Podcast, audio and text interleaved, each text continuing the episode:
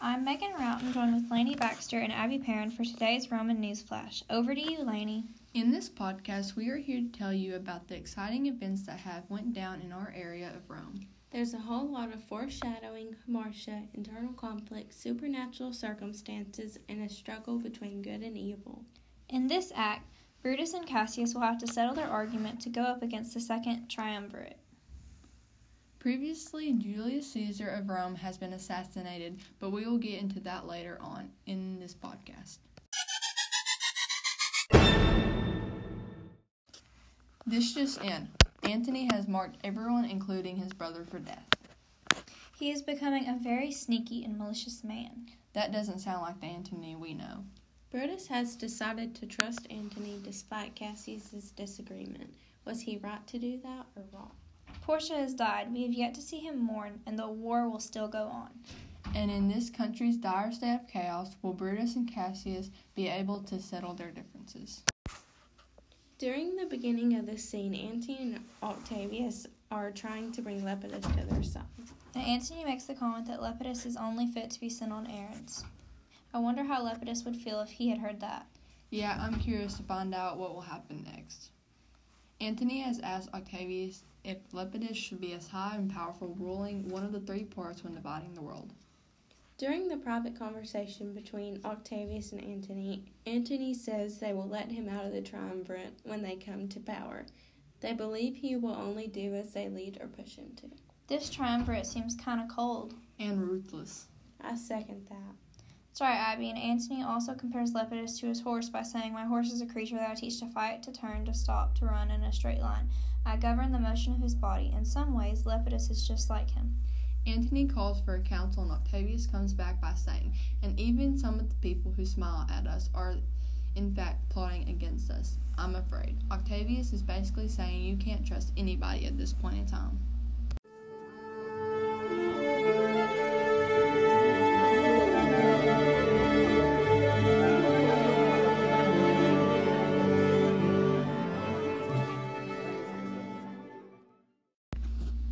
Now we are open to discussion about scene two. Brutus has just entered talking with Lucilius and commands the army to come to a halt. Then he asked how Cassius treated Lucilius. He responded that he was received with courteous and sufficient respect, but not with affection. It sounds like to me he wasn't in the best of moods. I think Brutus agrees, saying when a friend starts to get sick of you, he treats you artificially. Loyalty doesn't make anyone act phony. Brutus to me sounds like a smart man. At the end of their conversation, Cassius walks in with his men marching high and noble. Halt, halt. What are you doing? That's what the soldiers are doing. Okay, so during the third scene, Cassius accuses Brutus of doing him wrong, but they decide to meet discreetly and discuss their differences behind closed tents, while they leave Luc- Lucius and Titinius to guard the entrance. Cassius and Cassius accuses Brutus of condemning and disgracing Lucilius for taking bribes and ignoring his letters. Brutus says Cassius shouldn't wrong himself in defense of a morally wrong man, but Cassius says in such a chaotic time, Brutus shouldn't be so righteous.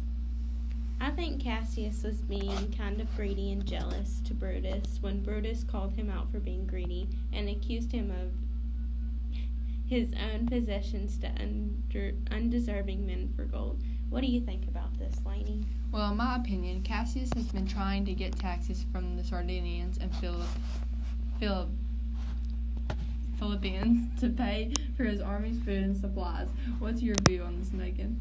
I think since he is the leader of the army, he is trying to get wages for the men so they don't stop fighting. You have to think, these men have families to take care of. Brutus brought up the, the sad ides of March and asked if they did it without justice. He asked the question Is it really done for their own selfish reasons or for the real justice of their nation? I think they all did it for their own selfish re- reasons, except for Brutus, because he is a truly honorable man. I don't really know how I feel about Brutus. Is he really all that honorable?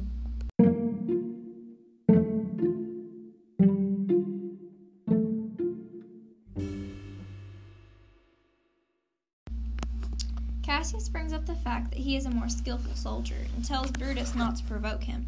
Do you think Cassius would really hurt Brutus if it came down to it? No, they seem pretty close comrades, but Cassius sounds like he is getting a pretty big head. Brutus just tells him, Go ahead, rage till your heart breaks, and show your soldiers how mad you are. Cassius questions if they've all been through, has come to argument after argument. Brutus tells Cassius if he really believes he is the better soldier, then to show it. However, Cassius defends himself, remarking that he is the older and more skilled, uh, not better. Brutus says to Cassius, wouldn't dare uh, to tempt Caesar. Would anybody tempt him? I sure wouldn't. Brutus says he would rather keep his honor than to bribe peasants. He doesn't like the direction that Cassius is going and tells him he needs to check his morals. He says he had just asked for gold but didn't want Cassius to go to such unholy measures. Cassius denies every turning Brutus's request for gold down. And then Cassius rebukes, saying Brutus doesn't love him. Really, all Brutus doesn't like is his faults. Cassius say, says a true friend would never see those faults and would let them pass. Cassius had tried giving Brutus his dagger and said if he had seen his faults to just go ahead and kill him like they did to Caesar.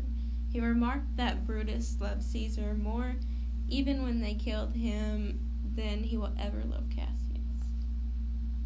Brutus says, Put away your dagger and do whatever you want, and he'll say Cassius insults are just a bad mood. It sounds like Brutus just wants Cassius to quit being dramatic and think about the battle at hand. Yeah, he sounds kind of like a drama queen. Sometimes when you're arguing, even with the people you love the most, you say the worst and hateful things. At the end of all their arguing, they make up, shake hands, and go off to battle. Brutus had his army stop for camp for the night. Brutus said he was tired and called for a bowl of wine to bring a light, tragic event. Portia had committed suicide by swallowing uh, burning coals.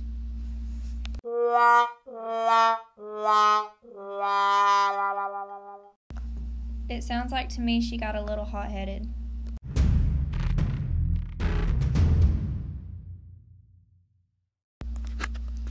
Lucius brought in a bowl of wine and toast, and they both ate and drank. Messala entered in and Brutus welcomed her. Messala had gotten word that young Octavius and Mark Antony were both coming for them with their armies. They should be weary because the second triumvirate has put a hundred senators to death with their new legal documents. Brutus said only 70 had been killed, including Verus uh, Cicero. 70 sounds like a lot, and now they've killed a 100. Messala asked about Portia and if he has received any of the letters from her. I think that if someone brings up Portia again, he is going to swallow burning hot coals himself.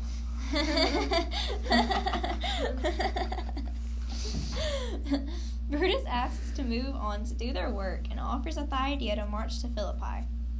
Cassius disagrees, but Brutus wants to travel to Philippi to attack and get revenge. The people there are loyal to him, and he doesn't want the other army to take that. Brutus tells Cassius the enemy gets larger every day and they will only decrease. Finally, Cassius gives in to Brutus and goes with his idea to end the argument. They all go to bed and say that they'll rise early, and they hope to not fight like they had been today. Brutus asks Lucilius to play the lute to help him get to sleep, but later sees he is tired and tells him to stay and play a few more tunes and then go to bed. However, Verus asks to stand by his bed through the night. Brutus denies him and tells him to go get some sleep as well. So finally, Brutus falls asleep. It's good that he finally got to sleep. He has had a pretty rough day. I bet his dream gets pretty interesting. I heard he had a dream with Caesar in it. So the ghost of Caesar came to tell Brutus that he would see him at Philippi. You only see ghosts when you're dead, so it sounds like Brutus needs to watch his back. Brutus woke up and Lucilius asked him about crying out in his dream. He tells Lucilius to go to bed and that he hasn't done anything. He later asked Varnus and Claudius if they had cried out or seen nothing, and they both hadn't. As we're winding down to the end of this scene, Brutus orders Claudius and Verus to go to his brother Cassius and tell him to advance his forces first thing and they would follow. Do you think they'll stop fighting? Who knows? They might all end up dead. Yeah, the ghost of Caesar really gave me the creeps. I feel that. I still have goosebumps from that crazy dream. Maybe we will find out what he meant by that he would see him at the battlefield. Maybe Brutus will reunite with his wife Portia, or maybe he will become Rome's next leader. I don't know, but watch us tomorrow night for more Roman news.